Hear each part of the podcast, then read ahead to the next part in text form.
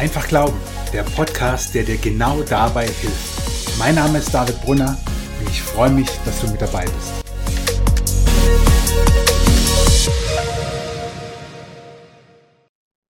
Herzlich willkommen zu einer neuen Folge Einfach Glauben. Und die Folge heute, die hat schon einen ganz lustigen Titel, Papalapapp. Der Titel war gar nicht meine Idee, sondern die Idee meines Gesprächspartners, den ich jetzt auch bei mir habe, den Sammy Wiedmann.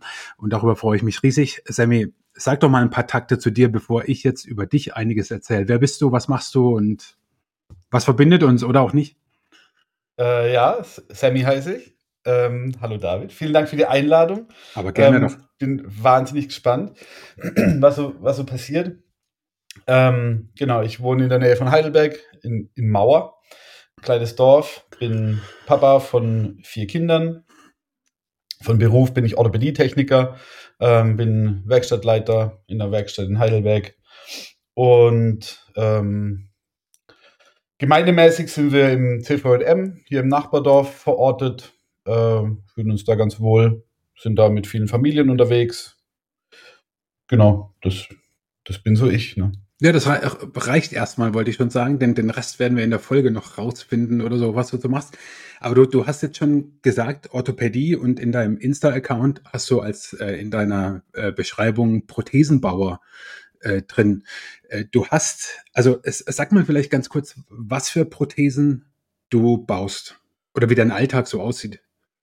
Also der hat sich gerade im letzten Jahr schon erheblich verändert, weil ich da die Leitung von der Niederlassung übernommen habe. Aber ich habe ganz lang, und das ist der Beruf, den ich gelernt habe und auf die Richtung, wo ich spezialisiert bin, Beinprothesen gebaut, ganz viele Kinder versorgt. Also wir haben so ein Spezialgebiet extra für Prothesen für Kinder mit angeborenen Fehlbildungen, die dann irgendwann natürlich auch erwachsen werden, dann kriegen sie Erwachsenenprothesen. Und das ist auch so ein Bereich in meinem Beruf, der mir wahnsinnig viel Spaß macht. Und genau, das ist so mein jahrelang so mein Hauptaufgabengebiet gewesen. Und jetzt leitest du die Niederlassung und bist nicht nur Leiter der Niederlassung, sondern eingestiegen in, wie soll man sagen, in die Welt der Autoren. Du hast ein Buch geschrieben, eben genau darüber. Ja, genau. Fast ein Fachbuch, möchte ich sagen. Ach so, vielleicht sollte ich an alle Hörer nochmal so einen kurzen Disclaimer richten. Sammy und ich, wir kennen uns seit 20 Jahren oder so. Und sagen wir es so, wenn wir zusammenkommen, meistens mit unseren Familien, dann lachen wir eigentlich die Hälfte der Zeit. Also es könnte durchaus sein, dass in diesem Podcast so das ein oder andere nicht ganz so ernst wird. Aber das liegt dann eher an Sammy als an mir. Ich bin ja immer so todernst. So. Richtig. Aber nein, du hast ein Buch geschrieben, kommen wir da zurück. Ole und die Werkstatt für zu kurze Beine. Ich finde es total cool. Ich habe es mir natürlich sofort gekauft. Um was geht es in dem Buch und warum hast du das geschrieben? Also die Idee kam von Patienteneltern, wo das Kind in eine neue Klasse kam und die sich einfach gewünscht hätten, dass es ein Kinderbuch gibt, was sie der neuen Lehrerin in die Hand drücken können und die das mit den Kindern mal so thematisiert, was da auf sie zukommt, was passiert denn, wenn ein Kind mit einer Prothese in die Klasse kommt. Fast alle Kinder sind inklusiv beschult in einer normalen Regelschule.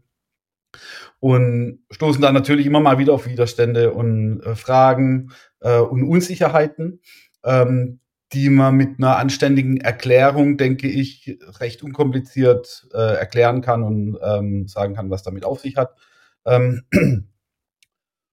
Genau, und dann habe ich gedacht, ja gut, ein Kinderbuch gibt es nicht, also dann schreibe ich halt eins. Es wird ja wohl nicht so schwer sein. Und hat so ein paar Ideen und habe dann mal losgeschrieben. Und das war ein ganz langes Projekt. Das lag dann auch ganz lang rum. Und dann hatte ich das nochmal aufgegriffen, habe einen Verlag gefunden, die dann mit mir gemeinsam beschlossen haben, wir schreiben das nochmal neu. Das haben wir dann gemacht. Und jetzt kam das Ende letztes Jahr, am 21. Dezember, raus. Und jetzt habe ich anscheinend ein Buch geschrieben. Das fühlt sich halt auf jeden Fall gerade an. Das ist mega cool geworden. Der Verlag hat einen Illustrator gefunden, der hat ein paar Bilder gemalt, sind ein paar Fotos drin. Es ist nochmal ein kurzes Nachwort vom Felix Streng drin. Das ist ein Sportler, ein Parasportler, der nochmal was dazu geschrieben hat. Und im Ganzen ist es ein richtig, richtig cooles Projekt geworden. Und ich habe auch schon echt viel Feedback bekommen von Familien mit betroffenen Kindern, für die es total cool ist, dass es eben ein Buch auch gibt mit einer Identifikationsfigur, mit Prothese, was auch schon mal total cool ist. Und jetzt auch nicht nur eine Geschichte ist, wo nur körperbehinderte Kinder mit relaten können, sondern einfach auch ganz normal in eine Abenteuergeschichte mit verflochten ist und und halt total spannende Sachen passieren. Zumindest für Kinder zwischen so im Grundschulalter, Kindergarten bis Grundschulalter. Und genau, ich durfte schon die ersten 2 Lesungen machen in der Grundschule bei uns im Ort. Cool. Mega witzig, mega, ja, ist total cool. Genau, es war so eine Klasse, wurde ich so ein bisschen gewarnt, so eine ganz wilde 2. Klasse. Und die waren richtig, richtig ruhig. Das war echt gut. Na gut, das war vielleicht auch dein furchteinflößendes Äußeres oder irgendwie so mit Piercing und Bart und Tattoo. Also, ne, ich glaube nicht. Vielleicht war es auch dein pädagogisches Geschick. Also kommen wir auf ein anderes Thema. Du hast nämlich gerade schon jemanden erwähnt. Also so nochmal die Empfehlung, ne? Das Buch ist bei Amazon oder bei jedem Buchhändler deines Vertrauens. Ole und die Werkstatt für zu kurze Beine heißt das. Du hast aber gerade schon, auch weil er das Nachwort geschrieben hat in dem Buch, den Felix Streng erwähnt. Der ist ja, also erzähl mal kurz, du warst 2020 bei den Paralympics in Tokio dabei und hast für ihn, wie nennt man das, die Prothese gebaut und vor Ort immer wieder angepasst. Also hast ihn ja auch begleitet bei den Paralympics. Ja, genau. Also wir haben die Prothese für ihn gebaut, auch die Sportprothese. Und mit der hat er 100 Meter Gold geholt. Das war richtig cool. Ich bin tatsächlich gar nicht nur wegen ihm dahin. Ich habe mich beworben auf eine Stelle der Werkstatt im Olympischen Dorf.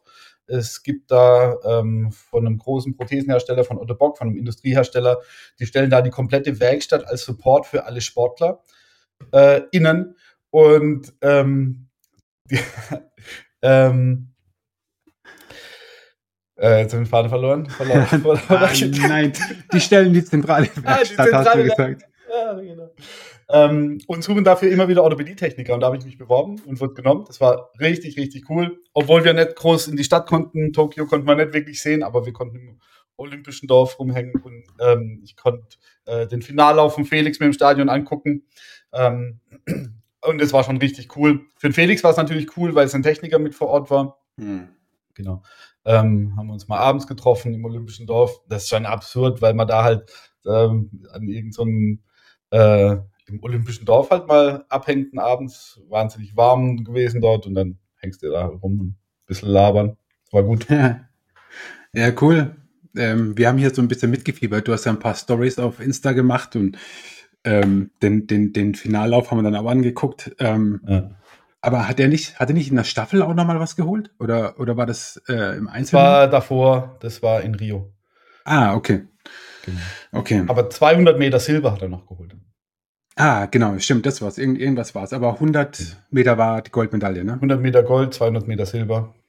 Naja, und 100 Meter ist, ich weiß nicht, wie das beim Paralympics ist, aber das ist schon eine Strecke. Also es ist ja, 100 Meter muss man erstmal schaffen. Ne? Also nein, ich meine damit, das ist doch irgendwie so die, wie nennt man das, die Königsdisziplin oder so, wenn man an Leichtathletik denkt, dann denkt man an 100 Meter Sprint. Das ist so ganz, ganz wichtige Disziplin irgendwie so eher. Schon ein Ding für die, kann man schon so sagen. Ja, absolut. Also ich meine, gut, aber eigentlich wollen wir ja heute gar nicht über Leichtathletik reden. Wobei, wenn du jetzt Lust hast, wir können das Thema auch switchen irgendwie, deine Leichtathletik-Erfahrung. Ja, nee. Nee, okay. Nee. Dann bleiben wir bei dem, was wir uns vorgenommen haben. Papalapapp heißt es nämlich, weil wir wollen darüber reden, was heißt es eigentlich, Papa zu sein? Und was heißt es in unserer Zeit heute, Vater zu sein? Was heißt es, Kinder groß zu ziehen? Vielleicht muss man dazu sagen, meine Kinder sind ja 11 und 13 und liegen damit quasi so in der Mitte von dem Alterssegment, was du hast, der Minne. Also, ja. Wie alt sind deine Kinder? Meine Kinder sind 6, 9, bald 10, 14, bald 15 und 16. So. Also, Genau, also zwischen 6 und 16. 4 Stück. All das, genau. Ja, und quasi, also wenn man das so sagen kann, zwei jüngere und zwei größere, auch wenn die sich vielleicht immer ärgern, wenn man sie als die Kleinen bezeichnet, oder? Der Kleinen darfst du nicht sagen, sonst gibt es auch eine Fresse. Sonst gibt es Haue, okay, ja gut. Sammy hat, das war so mein erstes, würde ich mal behaupten, meine erste Erfahrung, mein erstes Erlebnis, wo ich mir überlegt habe, was heißt es denn, zu investieren in meine Kinder, das war das Vater-Kind-Zelten. Sammy hat in seiner Gemeinde und darüber hinaus kamen Leute zusammen und man hat ein Wochenende gezeltet, nur Papas und Kinder, also quasi Paradies, würde ich sagen, irgendwie so, also annähernd. Und ich war damals mit meinem Sohn beim ersten Mal dabei, wie alt war er? 3 oder so, ich weiß es nicht mehr genau. Aber da waren wir eben mit, wie viel Papas waren das immer? 20, 25? Ja, schon 20, ein paar, sowas, genau. Irgendwie so. Um 15, 20 irgendwie. Ja, und das war so das erste, wo ich gedacht habe, ja krass, man kann eigentlich nicht früh genug anfangen, in Kinder zu investieren und Kinder wirklich zu erziehen. Also ich meine, das klingt ja, heute von Erziehung zu reden, ist ja schon fast ein Verbrechen. Also nehme ich so zumindest wahr, die Kinder sollen ja alles machen dürfen, was sie wollen und so weiter und Erziehung gleich dann Erpressung. Und was du gar nicht weißt, sehr wahrscheinlich, wahrscheinlich weißt du schon, aber mir ist es so hängen geblieben, als wir euch mal besucht hatten vor vielen Jahren, da hatte euer Ältester erst kurz sein Handy. Und da waren wir unterwegs auf dem Spielplatz oder so und ich glaube, er war nicht dabei und Ihr habt so überlegt oder geredet, ob er halt wieder nur bei WhatsApp rumhängt und so. Das ist mir so in Erinnerung geblieben, weil meine Kinder waren viel kleiner und heute habe ich genau das gleiche Problem. Ja.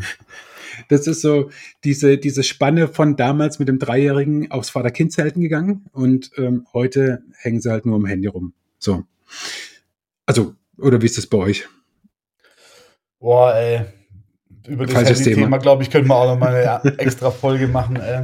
Also, es ist ein mega umfangreiches Thema einfach. Also, es hat so viele Aspekte. Ich würde nicht sagen, dass die nur am Handy rumhängen. Die hängen halt echt ganz schön viel am Handy rum. Ist halt das, was man sieht, wenn man von seinem eigenen Handy hochguckt. Ne? Muss man mal ganz klar aussagen. Selbstkritisch. Also, wie viel hänge ich denn am Handy rum? Also, wer von außen betrachtet, keine Ahnung, ich weiß nicht, ob ich mich auf einen Screentime-Vergleich einlassen würde, unbedingt. Weniger Chance, weil ich den ganzen Tag arbeiten bin, aber das ist schon auch ein Punkt generell, also auch ich bin, glaube ich, auch nicht der Beste mit Medienumgang oder Handyumgang. So, mal ganz selbstkritisch, wenn ich irgendwie Zeit habe zum Gammeln, dann habe ich auch viel Handy in der Hand. Ne? Und die haben mehr Zeit wie ich. Die haben mehr das Handy in der Hand. Das ist, glaube ich, schon so ein Ding. Aber wie gesagt, also das ist ja, das Problem ist halt auch, das fängt so früh an. Wir versuchen jetzt gerade bei unserer Tochter das nochmal so ein bisschen nach hinten zu stretchen und zu strapazieren. Und es ist halt ganz viel soziale Interaktion, die damit passiert. Und wenn du es deinem Kind verbietest, ich wollte gerade sagen, nee, vielleicht sollte man sagen, nicht erlaubt, aber es kommt aus dem raus.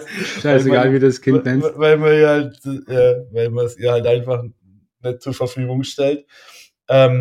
Dann ist so das Abwägen zwischen ein 9-jähriges Kind hat meiner Meinung nach nicht die Kompetenz, richtig gut damit umzugehen, mit einem Handy. Das fällt auch 12-jährigen Kindern schwer. Und die brauchen da Hilfe in Form von verhassten Beschränkungs-Apps und so. Aber wie war das für euch? Oder ich meine, ja, jetzt sagst du, bei ihr versucht das jetzt rauszuziehen. Das war bei uns genauso. Also ich finde sogar, also du hast jetzt 12-Jährige gesagt, ich finde selbst 13-, 14-Jährige haben teilweise keine Ahnung, also wirkliche Ahnung, weißt du, wie ein Handy funktioniert oder was man damit tun und lassen sollte. Und wie Also wir hatten so das hehre Ziel, Konfirmation, ja. So, dann gibt's ein Handy. Alter, ey, ist das Ding gefallen. Also ich weiß nicht, in welchem Paralleluniversum wir gelebt haben, als wir diese Gedanken hatten. Ah ja, gut, ihr seid halt evangelisch, ne? Wäre der Katholiken, dann wäre es halt Kommunion. Oder das kommt schon eher hin. Das stimmt. Aber wahrscheinlich waren da unsere Kinder eher noch im Kindergarten oder so, weißt du, wo das Thema ganz weit weg war. Ja, ja. Und du denkst so, ja, komm, die anderen. Aber ich finde das auch krass, dieser Druck, der da ja auch ein bisschen entsteht. Also sind wir ehrlich, weißt du, irgendwann willst du nicht mehr hören, dass deine Kinder immer die Letzten sind, die irgendwas kriegen. So, also, und irgendwann fragst du dich dann auch, ist es Wobei die Information kommt auch von deinen Kindern, glaube ich, dass sie immer die Letzten sind, die was kriegen. Das kenne ich nämlich auch. Ich glaube, das ist nicht immer so. Aber, ja. Das stimmt. Ja, aber bleiben wir mal beim Handy. Also ich finde, klar, ich würde jetzt auch nicht sagen, dass ich wenig am Handy rumhänge. Und es bleibt halt dabei, ne? Die Kinder gucken halt viel ab. Ah ja. Oder drücken dir dann die Sprüche so, ne? Ja, aber Papa, du hängst auch die ganze Zeit dran rum. Mhm. Also habe ich jetzt noch nicht gehört, aber. Ich mache das immer heimlich auf dem Klo. Das wissen meine inzwischen schon, dass ich Handy auf dem Klo dabei habe. Ey, furchtbar. Ja, schlimm, aber ich finde, Handy ist eigentlich ein ganz gutes Beispiel, um das Dilemma auch zu zeigen, in dem man heute steht als Väter, als Papas. Du willst ja deinen Kindern auch Gutes ermöglichen. Ja? Also sind wir ja immer nicht so, die können ja mit dem Handy auch jede Menge gute Sachen machen. Sie haben es meistens noch nicht rausgefunden, aber in der Theorie geht es schon. Du willst es ihnen irgendwie ermöglichen, aber ich meine, sind wir ehrlich, die sind halt durchs Handy auch jedem Scheiß ausgesetzt. Ja? Also von Mobbing über Pornos bis, keine Ahnung, weiß der Geier was, ja, irgendeinen Quatsch, den sie machen. Naja, es ist halt ein Teil von diesem Kontext Leben. Ne? Also es ist ja so ein zentraler Bestandteil von jedem von uns, von jedem seinem Leben, mit allen sozialen Interaktionen, von Fotos machen, über Musik hören, was alles auf dem Handy. Ja. Und ich glaube, es ist ganz schwierig, das jetzt, also klar, am Anfang muss man irgendwie schon mit Zeiten irgendwie beschränken, oder so haben wir es jetzt halt gemacht, keine Ahnung, ist halt auch irgendwie so eine Krücke, aber wir haben, wie heißt die, nicht Family Safety, die andere von Google. Family Link, genau. Hatten wir drauf und dann war, als Jonas 16 geworden ist, hat er irgendwann gesagt, übrigens, nee, wir haben eine Nachricht. Ihr habt eine Mail gekriegt, hast du erzählt, ja? Ja, eine Mail haben wir gekriegt auf unseren Eltern-Account. Joel hat sich dafür entschieden, sein Handy jetzt selber zu verwalten. Und er war gelöscht, dann war es das mit Überwachung. Und das ist halt mit 16, kommt schon überraschend, wenn dein Kind auf einmal so alt ist und dann macht er das auf einmal halt alles selber. Und was willst du dann noch diskutieren? Oder willst du dann die 2 Jahre, bis er 18 ist, nochmal diskutieren? Nee, aber irgendwie blöd. Und keine Ahnung. Also wenn das bis dahin, und es ist früh, finde ich, aber wenn er es bis dahin halt nicht irgendwie geschafft hat, nach irgendeinem Wertekonstrukt oder nach seinen eigenen Regeln und Vorstellungen, das irgendwie gut zu managen, und sein Leben eben hinzukriegen mit so einem Handy in der Tasche, dann wird es ja bis 18 ist auch nicht, also. Ja, klar. Weiß ich nicht. Ja, total. Also der Pro-Tipp wäre jetzt natürlich an alle, die Family Link nutzen, macht eure Kinder jünger, als sie sind, weil dann kann man sie bis 2 Jahre länger die Kontrolle. Bis sie 18 sind. Aber du sprichst gerade, glaube ich, was ganz Wichtiges an. Du hast gerade vom Wertekonstrukt geredet. Hast du Werte? Oder habt ihr Werte in der Erziehung? Ja, ich glaube schon. Sollen wir mal unsere Frauen fragen? Naja, ich finde es voll, also wir haben nie irgendeinen Wertekatalog aufgeschrieben oder ich habe das auch für mich nie aufgeschrieben. Was sind denn so meine Werte? Ich bin jetzt auch nicht so der Theorie, Schreibaffine. Wobei, du hast doch ein Buch geschrieben. Ihr habt ein Buch geschrieben, ja. Aber ich schreibe mir sowas irgendwie. Sowas schreibe ich mir nicht auf. Was hast du für, oder also, hast du dir Werte aufgeschrieben? Nein, ich wollte jetzt gerade. Komm jetzt, hier steht alles in der Bibel. Ja, genau. Nein, mir geht's genauso wie du. Ich meine, wir hören ja auch andere Podcasts und so, ne? Und oder ich höre ja auch viel andere Predigten und so weiter. Und es gibt immer so ein paar Pastoren oder Leiter oder wie auch immer, die sagen, du musst dir die Top 5 aufschreiben und was weiß ich was. Also alles Mögliche, unter anderem auch Werte. Und ich gestehe offen und ehrlich, ich mache das nie. Ich schreibe mir eben, wie du auch sagst, keinen Wertekodex auf.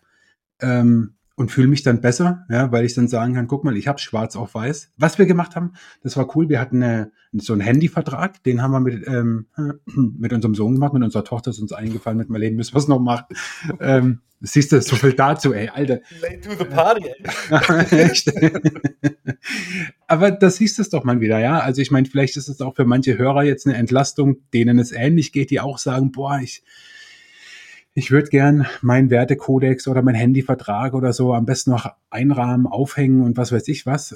Aber eben, Handyvertrag bei Lukas haben wir es gemacht, das war auch cool, weil da stand auch drin, dass zum Beispiel, wenn man miteinander redet, Handy weg, ja, oder dass man einfach sich auch wahrnimmt, in der Familie vor allem so, ne, aber auch sonst, wenn man mit Leuten redet, dass man dann nicht aufs Handy guckt oder so, also so, da standen auch noch andere Sachen drin, aber auch ganz nette. Aber Werte habe ich in der Form eben auch nicht aufgeschrieben, und würde sogar auch sagen, dass die sich verändern im Laufe der Jahre. Also, ich meine, du hast jetzt quasi es simultan, ne? Deine zwei kleinen, darf man ja nicht sagen, aber jüngeren, die sind ja eben noch jünger, ja, und die zwei älteren, die sind jetzt so mitten oder schon fast durch die Pubertät.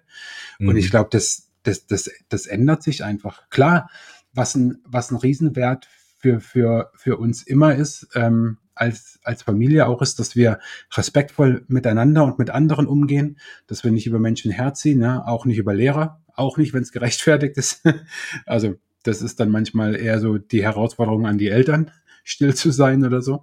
Dass wir ehrlich sind, dass wir auch schwierige Sachen ansprechen, thematisieren, da sind wir beim Handy oder iPad, ja, wenn du Sachen auf dem Handy findest beim Kind, wo du sagst, hat da nichts verloren, lass uns mal drüber reden. Und ein Riesenwert für mich ist in dem Zusammenhang, aber eben, ich kann es nur umschreiben, weil ich es ja nicht aufgeschrieben habe, nicht zu verurteilen und immer mit Liebe und Annahme zu begegnen. Also ich weiß noch, als es die ersten, ich will jetzt nicht so sehr ins Detail gehen, aber die ersten großen Challenges mit dem Handy gab, da habe ich sehr tiefe, gute, ehrliche Gespräche mit Lukas geführt. Also auch wenn ein Fehlverhalten Auslöser war für unser Gespräch und er das sehr wohl gemerkt hat auch, also da auch sehr reumütig sozusagen war, ja.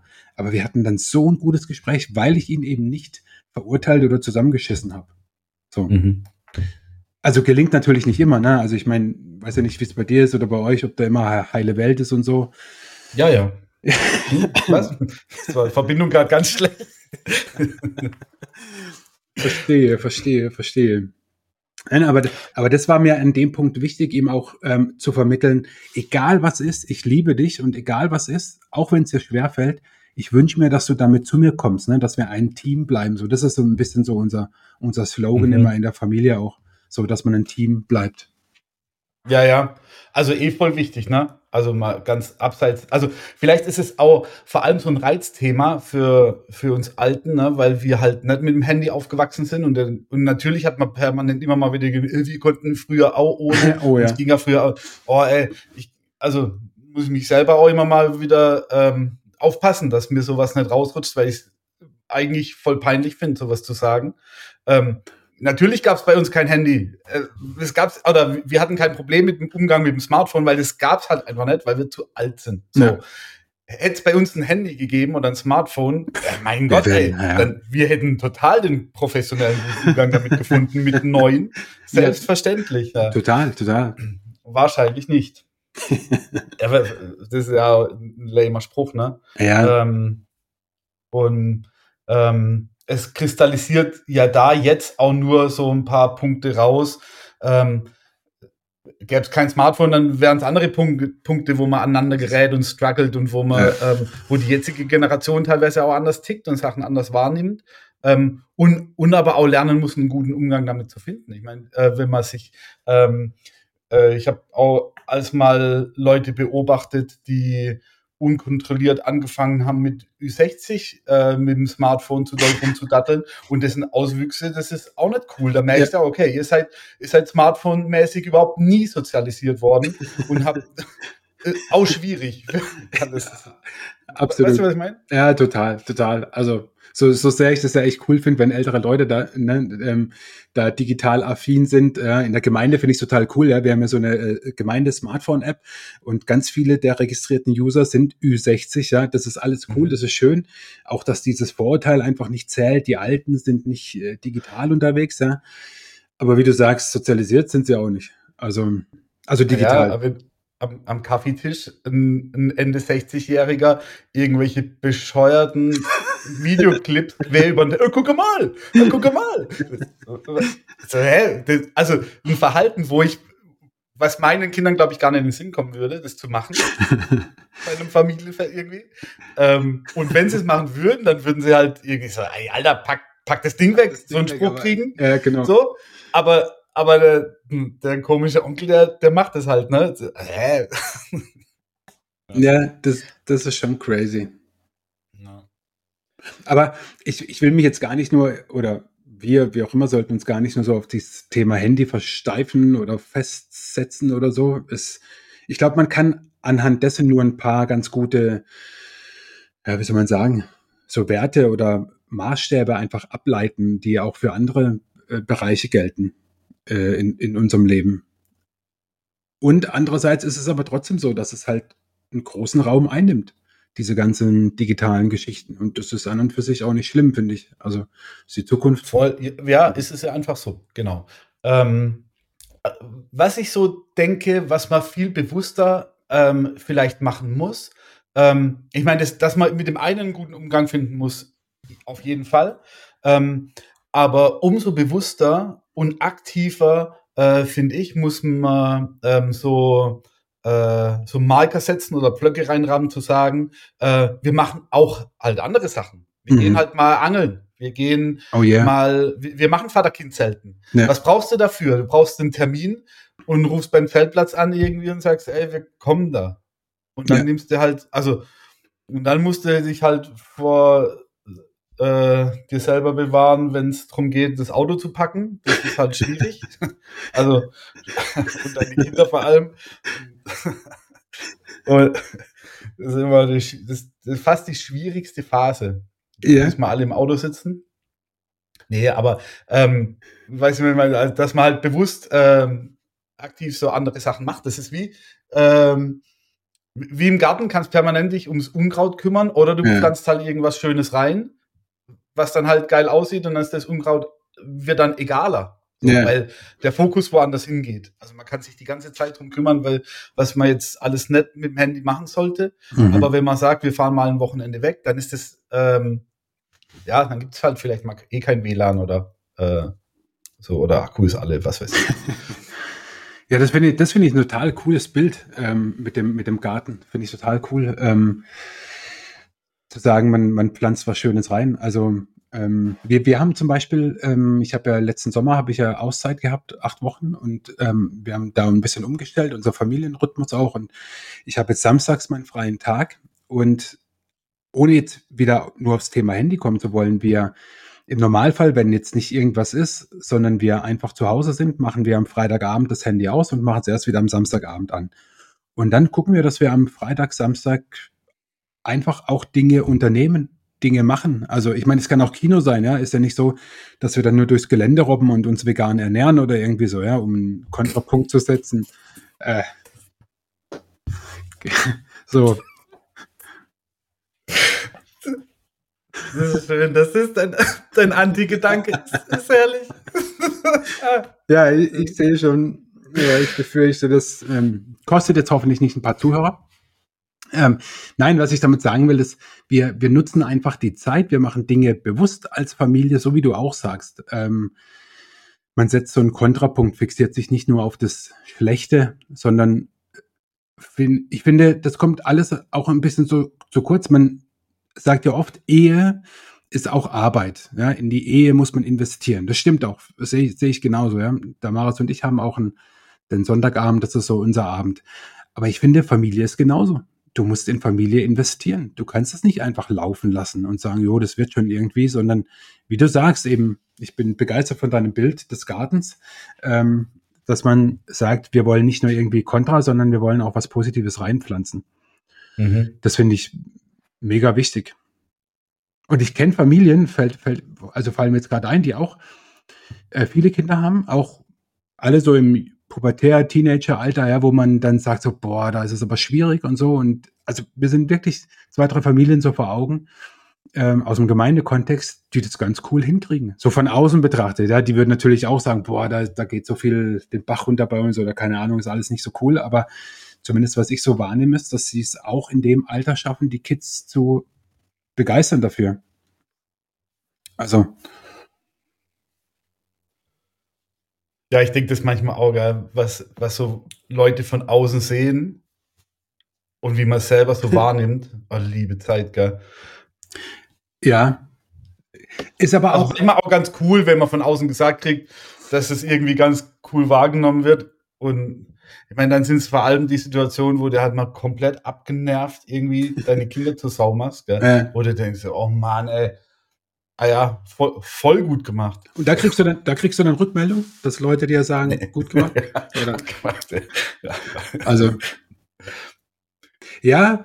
Ey, und wie viel es mit einem selber zu tun hat, halt auch, gell? Ist mir auch nochmal eingefallen, gerade geiles Ding mit diesem Vater-Kind-Wochenende und auch wegen dem Packen, was ich vorhin gemeint habe, ne? Challenged mich manchmal ganz schön arg. Ich habe irgendwann angefangen, den Freitag vor dem Wochenende freizunehmen, dass ich da packen kann. Das hat total viel gebracht. Unironisch jetzt mal. Und ich erinnere mich an ein Vater-Kind-Zelten, da bin ich so mega abgenervt rein, weil mega Stress auf der Arbeit, dann bräuchtest du eigentlich selber Urlaub und statt selber irgendwie Pause zu machen, weil halt gerade mega was los ist, dann fährst du halt am Wochenende mit den Kindern zelten, ne? Und baust halt mit irgendwie 3 Kindern, baust du das Zelt auf, kochst du auf dem Campingkocher, ist halt alles auch umständlich, gell? Ja. Muss man ja sagen, bei allem Abenteuer, was es irgendwie auf den Bildern danach ist, ist es ganz schön viel Act. Und ich, im Nachhinein finde ich so ein bisschen, wenn ich versuche, mich da von außen zu betrachten, ist ganz schön unangenehm und denke, okay, mega abgenervt gewesen, nur gestresst, konnte es überhaupt nicht genießen, ne? Weil ich halt so komplett abgestresst da rein bin in das Wochenende und ich hoffe, dass es für meine Kinder nicht so unangenehm war für mich.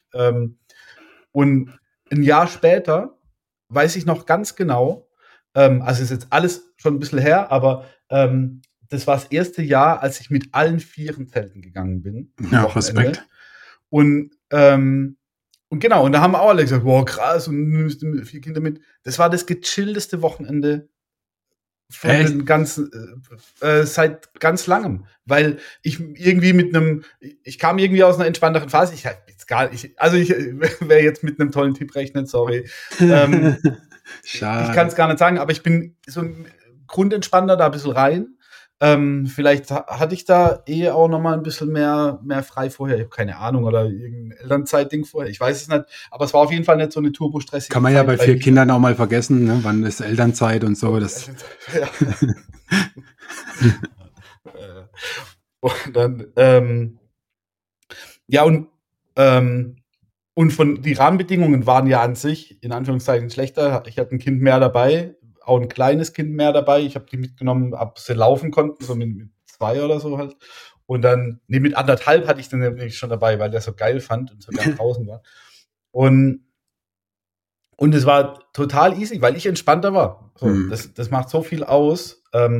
Und war auch so ein Gedanke, den ich hatte in Richtung Werte vermitteln an Kinder. Es hat so viel, glaube ich, mit uns selber zu tun. Ja. Und wenn ich selber mit meiner Persönlichkeit nicht klar bin und für mich selber nicht irgendwie so ein Grundgerüst an Werten irgendwie habe, was ja in mir drin ist irgendwie, was ich halt mir, was ja klar, kriegt man selber anerzogen so ein bisschen, wahrscheinlich, ganz viel sogar. Dann das auch klar, wenn dein Maßstab Glaube ist und was in der Bibel steht und deine Beziehung zu Gott, dann hast du ja eh schon irgendwas zu vermitteln. Und das ist das, wo deine Kinder dich ja auch dran messen, oder die messen dich ja nicht daran. Die kommen ja nicht irgendwann an und sagen, Papa, wo ist denn der Zettel mit den Werten? Ich würde mir die gerne mal angucken. Das ist ja Quatsch. Vor allem, wenn ich es nicht mal selber mache, das ist ja absurd. Ja.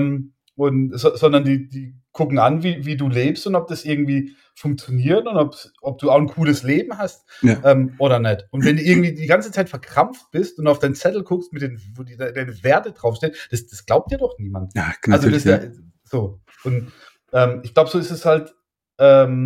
Genau, und den Gedanken hatte ich halt auch, ne? Wie man selber drauf ist, so cool wird es halt dann auch irgendwie. Das strahlt man ja auch aus. Ne? Aber das finde ich richtig gut. Und ich glaube nicht nur im Blick auf das Wochenende oder Zelten oder so, sondern ganz generell, dass wir als Papas auf uns selber achten müssen. Dass wir selber Freiräume für uns schaffen, dass wir gechillter sind. Also ich finde, wir geben unseren Kindern ein Vorbild und das kann jetzt gut oder schlecht sein. Aber jetzt hast du gesagt, du hast bei dem einen Vater-Kind-Zelten einfach den Tag vorher schon freigenommen, um zu packen, ja. Aber für mich bedeutet das auch, dass wir das im Alltag schaffen. Also nicht unbedingt dauernd einen Tag freizunehmen, wobei das wäre auch nicht, aber hängt am Arbeitgeber so.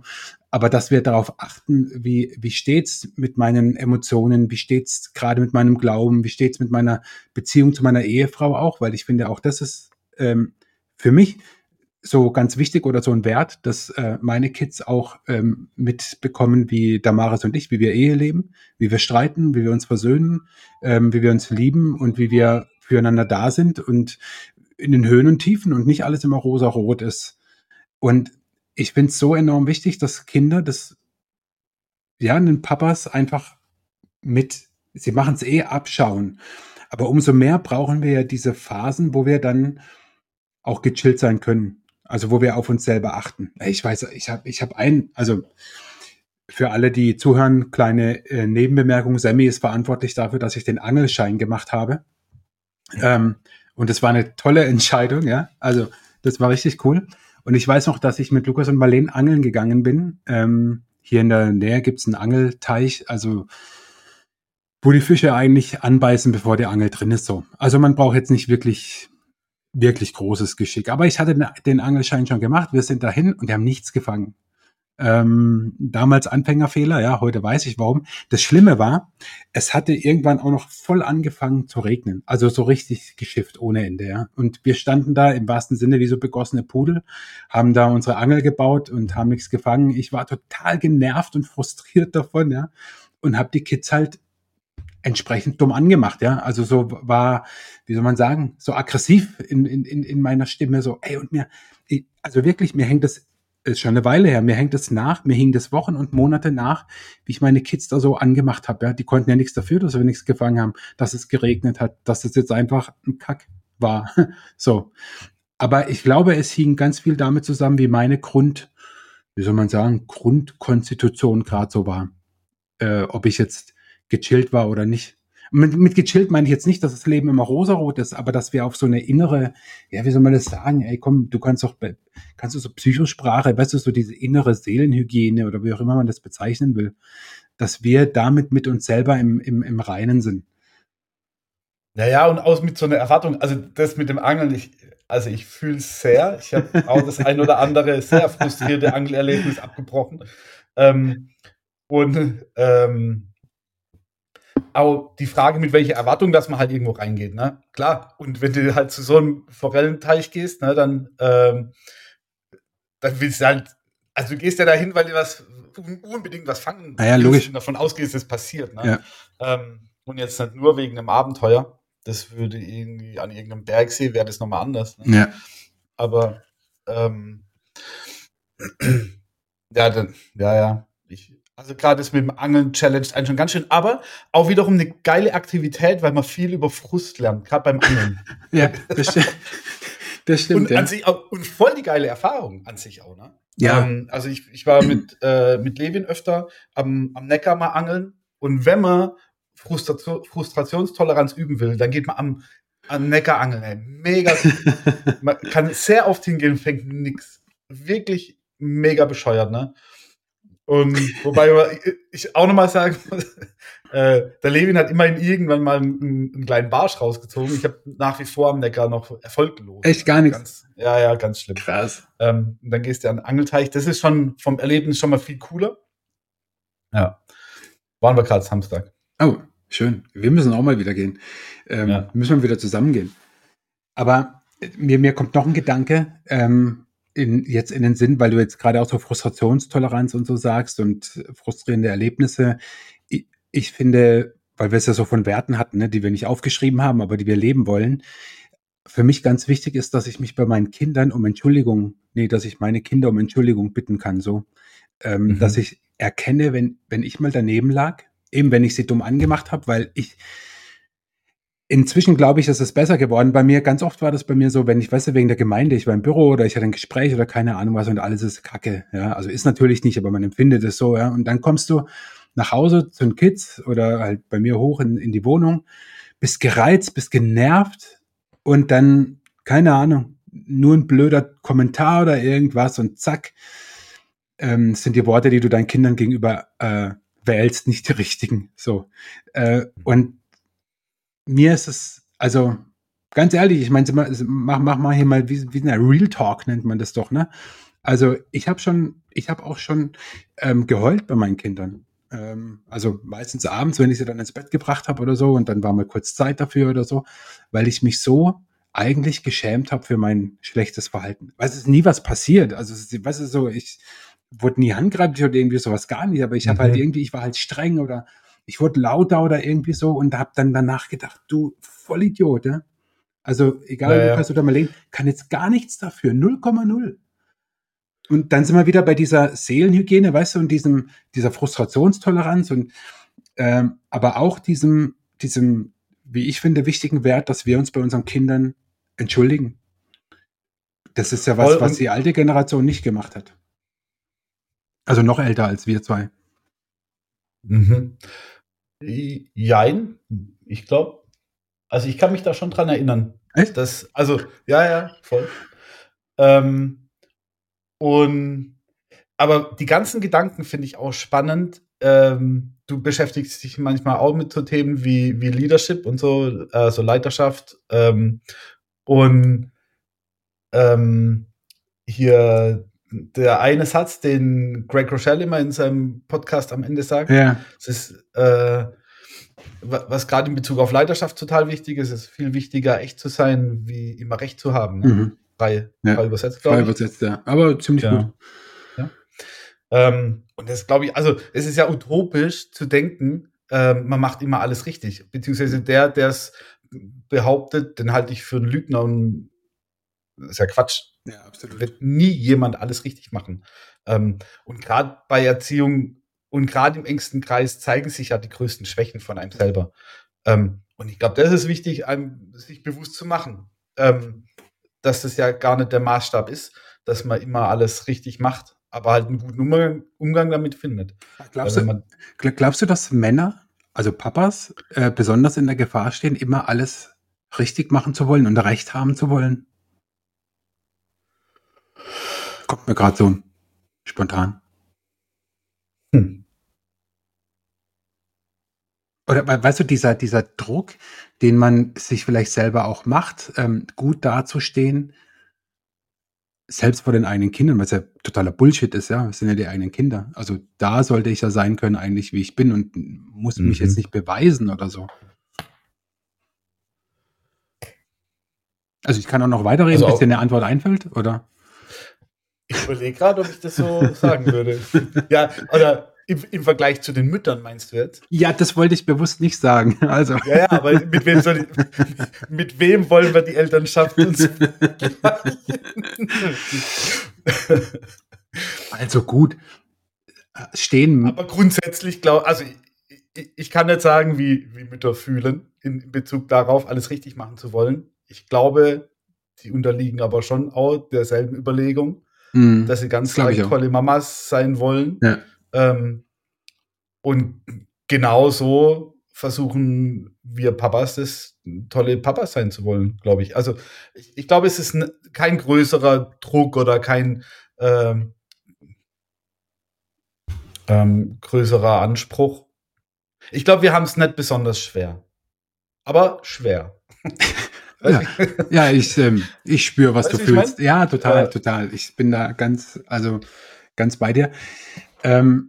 Lass uns doch mal so vielleicht so als letzten Gedanken noch oder Aspekt irgendwie so, wir haben es ja jetzt manchmal auch, ja, du hast ja vorhin auch gesagt, du gehst in eine Gemeinde, wir sind beides Christen.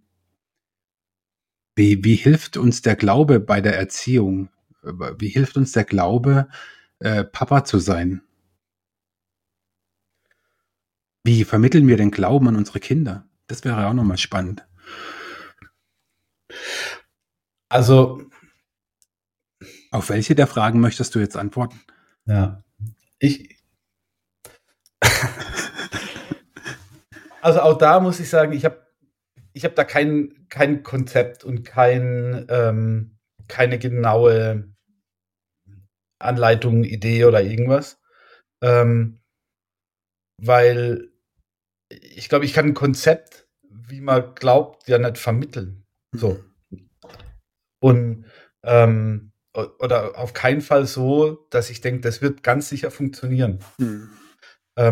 Aber auch da ist es so, die müssen checken, dass das Teil von meinem Leben ist und dass das irgendwie gut ist und dass das eine Sicherheit ist, so ein fester Anker, ein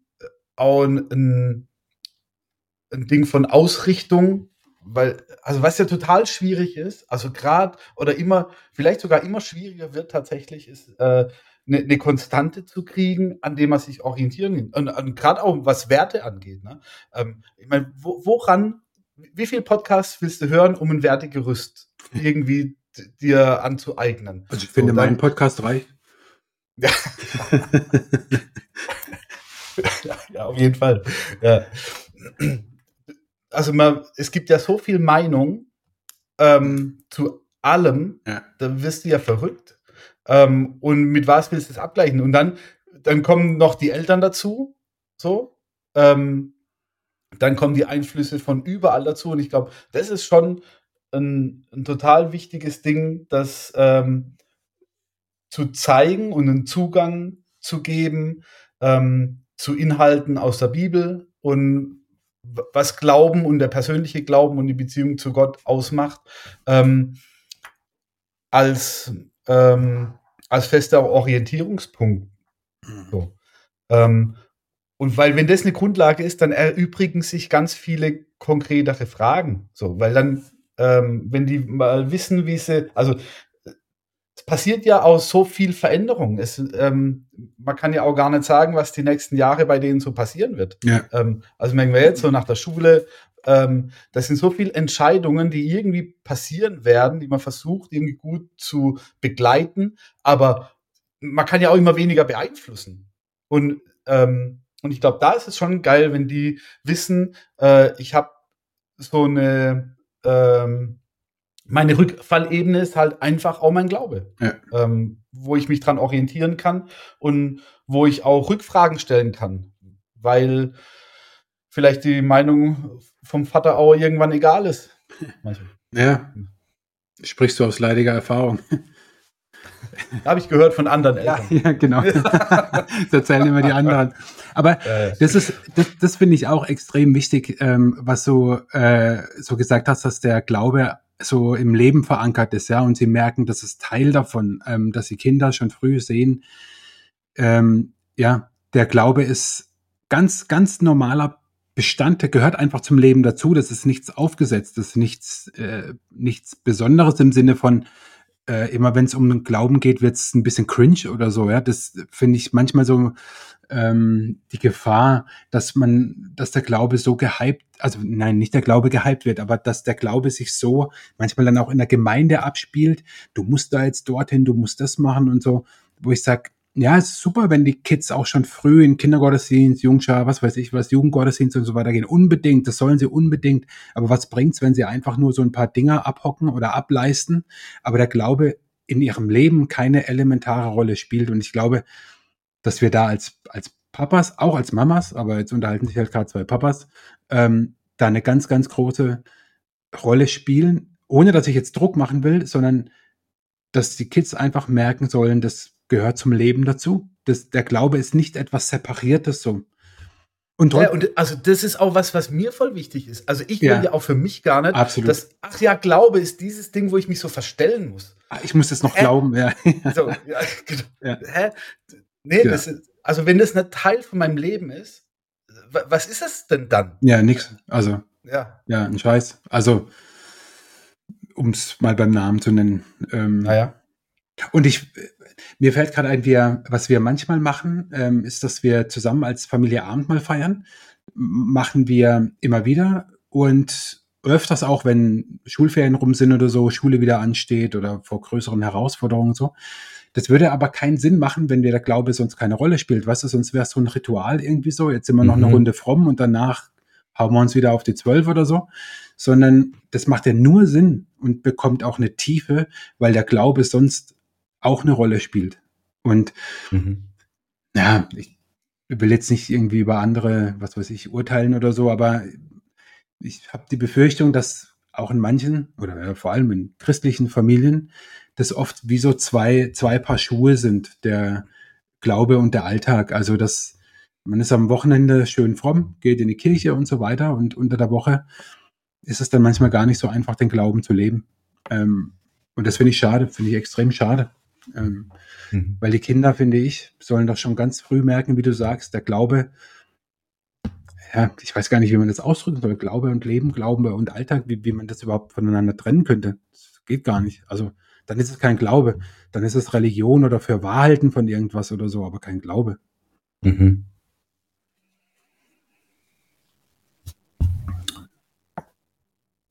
Ja, ich finde, das war jetzt mal eine Zusammenfassung, Alterle. Ich finde, das war richtig gut, was du gesagt hast. Ja. Also. Ich habe... Ja? Nee, mach du zuerst. Nee. Ich habe noch was anderes. Wenn du dazu noch was hast... Nee, dazu habe ich nichts. Du darfst. Ich schweife jetzt nochmal komplett ab. Ja, mach das mal. Ich habe nämlich noch ein Geschenk mitgebracht. Oh, du hast ein Geschenk mitgebracht. Ja, ich wollte eigentlich am Anfang, aber wir sind dann musste ich mich vorstellen und über das Buch reden und alles, dann habe ich es vergessen. Ich habe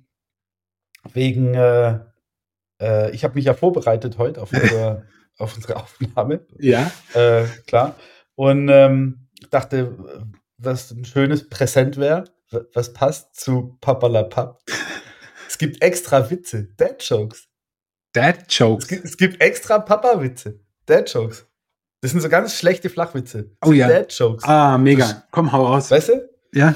Also ich habe einen gefunden, den muss ich eigentlich weglassen, weil der in dem Podcast-Format überhaupt gar nicht passt eigentlich, aber ich erkläre ihn, dann wird er noch schlechter. Oh, ja. Schatz, wann bist du zu Hause? Seine SMS-Antwort, ein Ist-Gleichzeichen.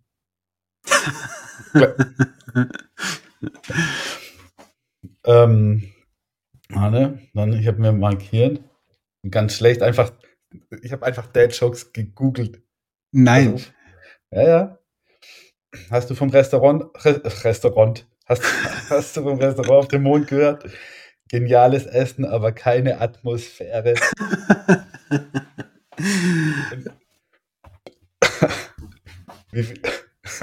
Den fand ich sogar tatsächlich ein bisschen gut. Pass auf. Wie viele Äpfel wachsen am Baum? Keine Ahnung. Also. Alle. Alle. Oh Mann. Warum sind so schlechte Witze halt Dad-Jokes, ne? Warum heißen die Ja, warum sind die nach uns benannt? Kann ich dir ganz einfach sagen, weil Männer einfach sind. Das habe das erst am Sonntag in der Predigt gesagt. Männer sind so einfach, das ist unglaublich. Aber pass auf, ich habe auch noch einen, der ist mir gestern begegnet. Papa, wie funktioniert eigentlich Demokratie? Ganz einfach. Jeder darf einen Vorschlag machen, dann diskutieren wir, stimmen ab und entscheiden uns für Mamas Idee. Da war da auch dabei, ja. Ah, okay. Ja. Also. Ich spiele Fußball nicht zum Spaß, sondern wegen des Kicks. Ja, schön. Boah, ey, wer jetzt bis jetzt durchgehalten hat, der wird jetzt damit bestraft. Das ist schon hart. Gell? Ja, deswegen wollte ich gerade sagen, möchtest du vielleicht noch zum Schluss irgendwie so ein substanzielles Wort zu uns richten oder? So, wenn man dich fragen würde, Sammy, warum ist Papa sein eigentlich so cool? Das ist echt. Ja, das Spannende ist ja auch, das macht jetzt nochmal wahrscheinlich was anderes auf, aber das ist mir auch nochmal eingefallen, muss ich auch nochmal Greg Rochelle zitieren. Der hat nämlich auch mal erzählt, der hat 6 Kinder. Und wurde auch gefragt, wow, du hast 6 Kinder, du musst ja wirklich Kinder lieben. Da hat er gesagt, nee, meine Frau. Ja, sehr cool.